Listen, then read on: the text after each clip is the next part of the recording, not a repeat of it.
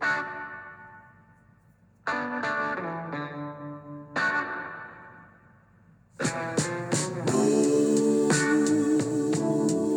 morning and welcome to the Marcus Today pre market podcast. My name is Henry Jennings. It is Friday, the 24th of February. Thank God it is Friday. It has been a long week, a big week for results, but we are coming towards the conclusion of that next week. So, relief all round for investors, analysts, and brokers. Just remember, though, of course, all this is general advice only, so please do your own research. Contact your own financial advisor regarding any of the thoughts, ideas, or insights in this podcast. All right, well, let's head on over, as always, to the scores on the doors, and the doors were having a good day in terms of US markets. We had the Dow Jones closing up 109 points, or 0.33% had a pretty wide range. We had a high of 227 and a low of minus 249. So not a bad trading range for the Dow, closing at 33,154.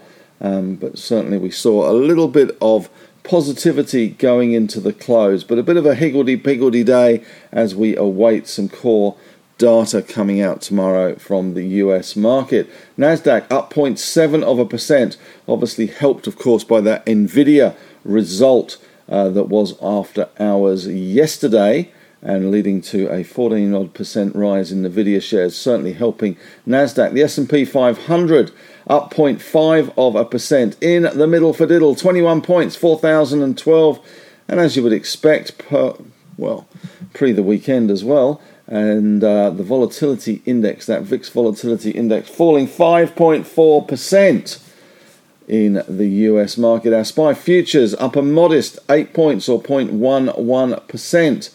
Uh, we did fall 29 points or 0.4% yesterday, 72.85. It wasn't long ago we were knocking on the door of all time highs, about 100 points away. But here we are languishing as one or two of the pillars in our market strength in January have been eroded. I wouldn't say pushed aside or smashed, but certainly have been eroded. That big bank basket pillar uh, has come off considerably post the Commonwealth Bank results and one or two other issues with the RBA and interest rates, of course. In terms of US stocks last night, let's run through a few of the biggies.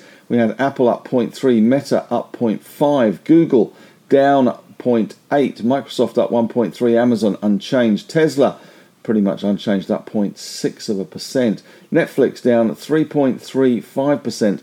I saw a report that they were going to be cutting subscription prices in some countries. JP Morgan uh, up 0.8, Citigroup up 0.7, Goldman up 0.7, Bank of America down 0.1, Wells Fargo up 0.6, nothing really exciting to go on there. Block was up 1.6, but the numbers have just dropped for Block after hours, and the stock is down around 5% on some misses there for Block. In other US stocks, ExxonMobil slightly higher, up nearly 0.9 of a percent. General Motors falling 4%, and Walmart down another 1.5%. Looking at uh, European markets, they were all slightly firmer as we are all celebrating the grim anniversary of the Ukrainian um, invasion by Russia. Stoxx 600 pretty much unchanged. FTSE down 0.3, which was where it was uh, supposed to open, and it pretty much stayed there. Germany up 0.5, France up 0.25 and Spain, well, manana up 0.7% for Spain. In the US, though, one of the reasons why we did see a little bit of a rally in the US was those bond yields started to ease back. We saw 10 year yields in the US 3.887, down 3.7 basis points. Two years, though, uh, relatively unchanged, 4.70. And Aussie is uh, Aussie 10 years pretty much exactly the same as the US 10 years. Very unusual to see that. Haven't seen that for a while. 3.885 there. Bitcoin was up half a percent. We had the Aussie dollar 68.10 up a smidge. US dollar index pretty much unchanged. Looking at commodities overseas last night. We had Brent crude up 2.2%, finally starting to see a little bit of support creeping in for that oil price, up $1.77 to 82 0.28. WTI up 1.7%, $1.26, 75.16. Gold price pretty much unchanged to be honest, down $1.80. And we did see LME prices across the board down and dirty. Copper down 2.2%, nickel down 4%, aluminium down 0.8, zinc down 0.9, lead down 1.7, and tin finally down 2.5%. Sunt in mining stocks overseas, BHP down 2.1% and Rio down 1.9% in ADR terms. So that is implying a little bit of weakness there in Australian trade for both BHP and Rio. Freeport McMoran was down nearly 3%, Alcoa down 2.1%, Teck up 0.8, Anglo American down 2.5, Glencore unchanged, Vale unchanged, and we did see AWC, which is alumina in the US, down 3.1% as well, and Albemarle in the lithium space up 3%. So a bit of good news, rare good news for Albemarle. In the US, though, we do get personal consumption expenditure reports, which will be released on Friday in the US, 8:30. This is one of the key inflation measures that the Fed uses, so it is a big number in terms of that significance. New home sales and consumer sentiments data will also be released on Friday morning. SocGen has come out and said, trying to get some headlines, Albert Edwards has said that investors would do well to be extremely skeptical about the strong January US data. So there we go. He says they have entered the death zone. He compares the rally since October with an Everest ascent. Apparently, we left the safety of the base camp last October when the PE was 15 and the equity risk premium was 270 basis points. But we are now close to the valuation summit, PE of 18.6, and that equity risk premium of just 155 basis points. Edwards says mistakes are made when oxygen is this thin. Climbers call this the death zone. Of course, you do have to get over the Hillary step as well. Warner Brothers has reported revenue that missed analysts' expectations as the media industry contends with a soft advertising market. And Sam Bankman Fried, he's not going to be freed for some time, I suspect, faces new charges for political donations. Another 12 charges, including four for fraud and eight for conspiracy. Block down around 5% on its results after hours, as I have said. And we also have Boeing, which is one of the stalwarts of the Dow huge orders at the moment flying for aircraft manufacturers, but Boeing has halted deliveries of its Dreamliner on a issue with the fuselage. All right, well let's go head on over to Australia today. We got the SPI futures up 8 points, but once again it is a big day for results. Not quite as big as yesterday. Super Thursday, but it is not bad for a Friday. We do have Accent Group, Allkem, Austal, Block, which we've seen come out in the US, Brambles, Genworth, Jumbo Interactive, Mineral Resources, Pilbara Minerals actually came out after hours last night. So uh, I have looked at that one in more depth in the newsletter today in Henry's Take. Resimac and Ventia Services. In other headlines today, disappointed. Newmont talks to Newcrest over information access. It looks as if they're a little disappointed they're not getting that much access. In results out so far, Austal has maintained its EBIT guidance. It swung to a $7.3 million net loss after tax, following a 45.1 million profit in the prior corresponding year, year. Revenue rose to 775 million for the period, which is up from 722.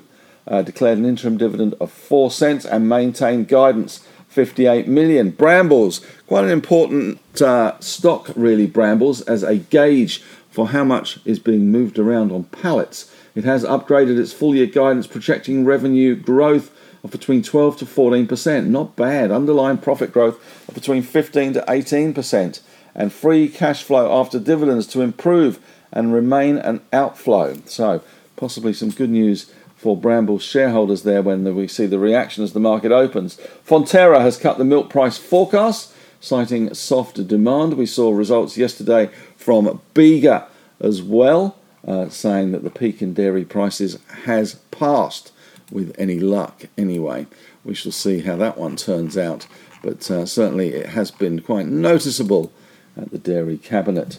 Uh, Administration's out this morning reports half year operating EBIT 80.2. Market was going for 79. Uh, Link Administration Holdings guides FY revenue, that's full year revenue, at lower end of previous range of 1.19 to 1.22. Talking Brambles, the CFO Nessa O'Sullivan is to retire effective the first quarter of 24.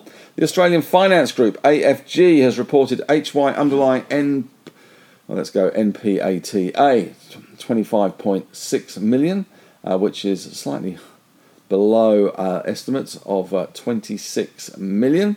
Mineral resources numbers out this morning. This is another biggie. Uh, probably solid will be the comment from this one.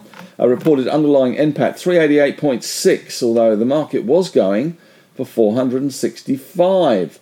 Uh, although the range was quite large from 379 to 543. You could drive a bus through that, hopefully a Kelsian bus.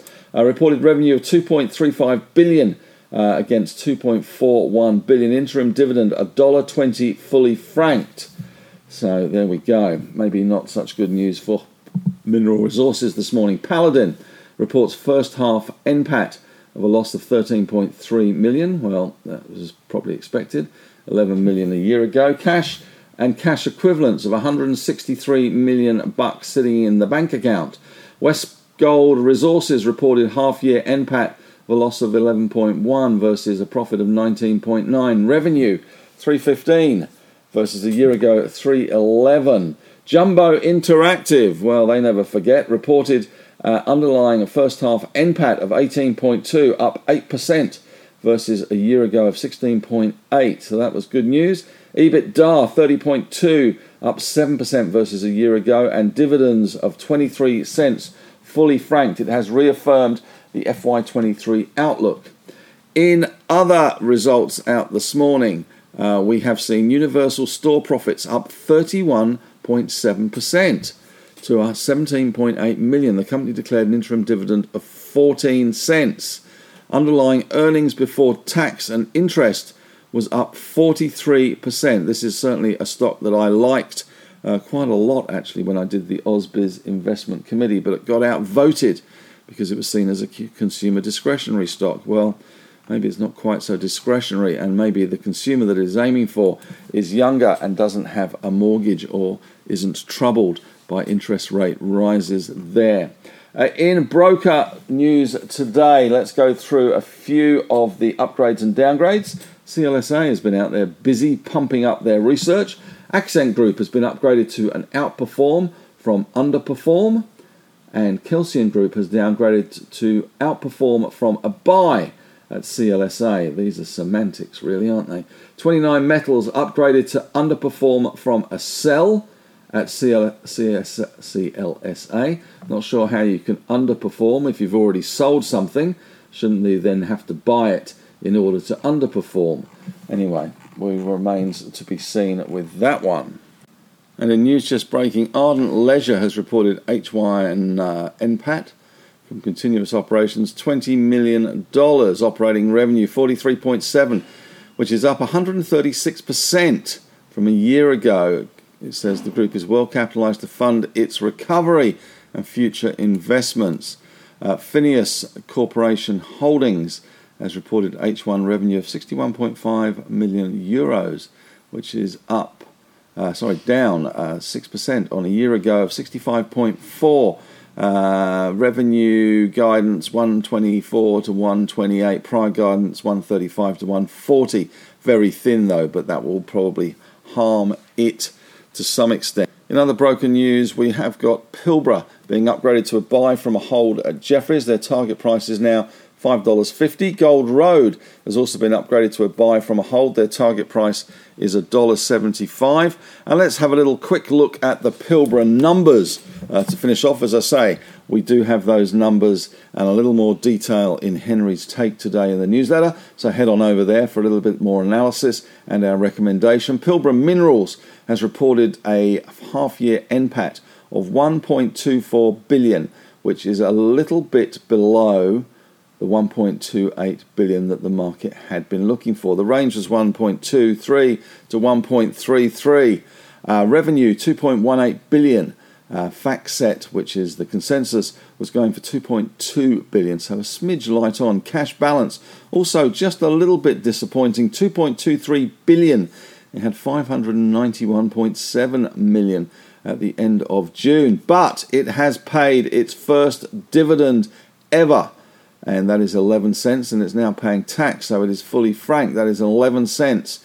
Uh, the record date for that is the 3rd of March. So that is the first dividend that Pilbara have paid. And uh, they are targeting 20 to 30% of their free cash flow to be paid as a dividend going forward. And question of the day today. Well, Qantas released their results yesterday, a record profit. But judging by some of the feedback on some of the media sites, uh, Qantas still very much in the doghouse as far as passengers go, as far as quality goes. What is your opinion of Qantas? Are you paying too much for a Qantas or Jetstar fare?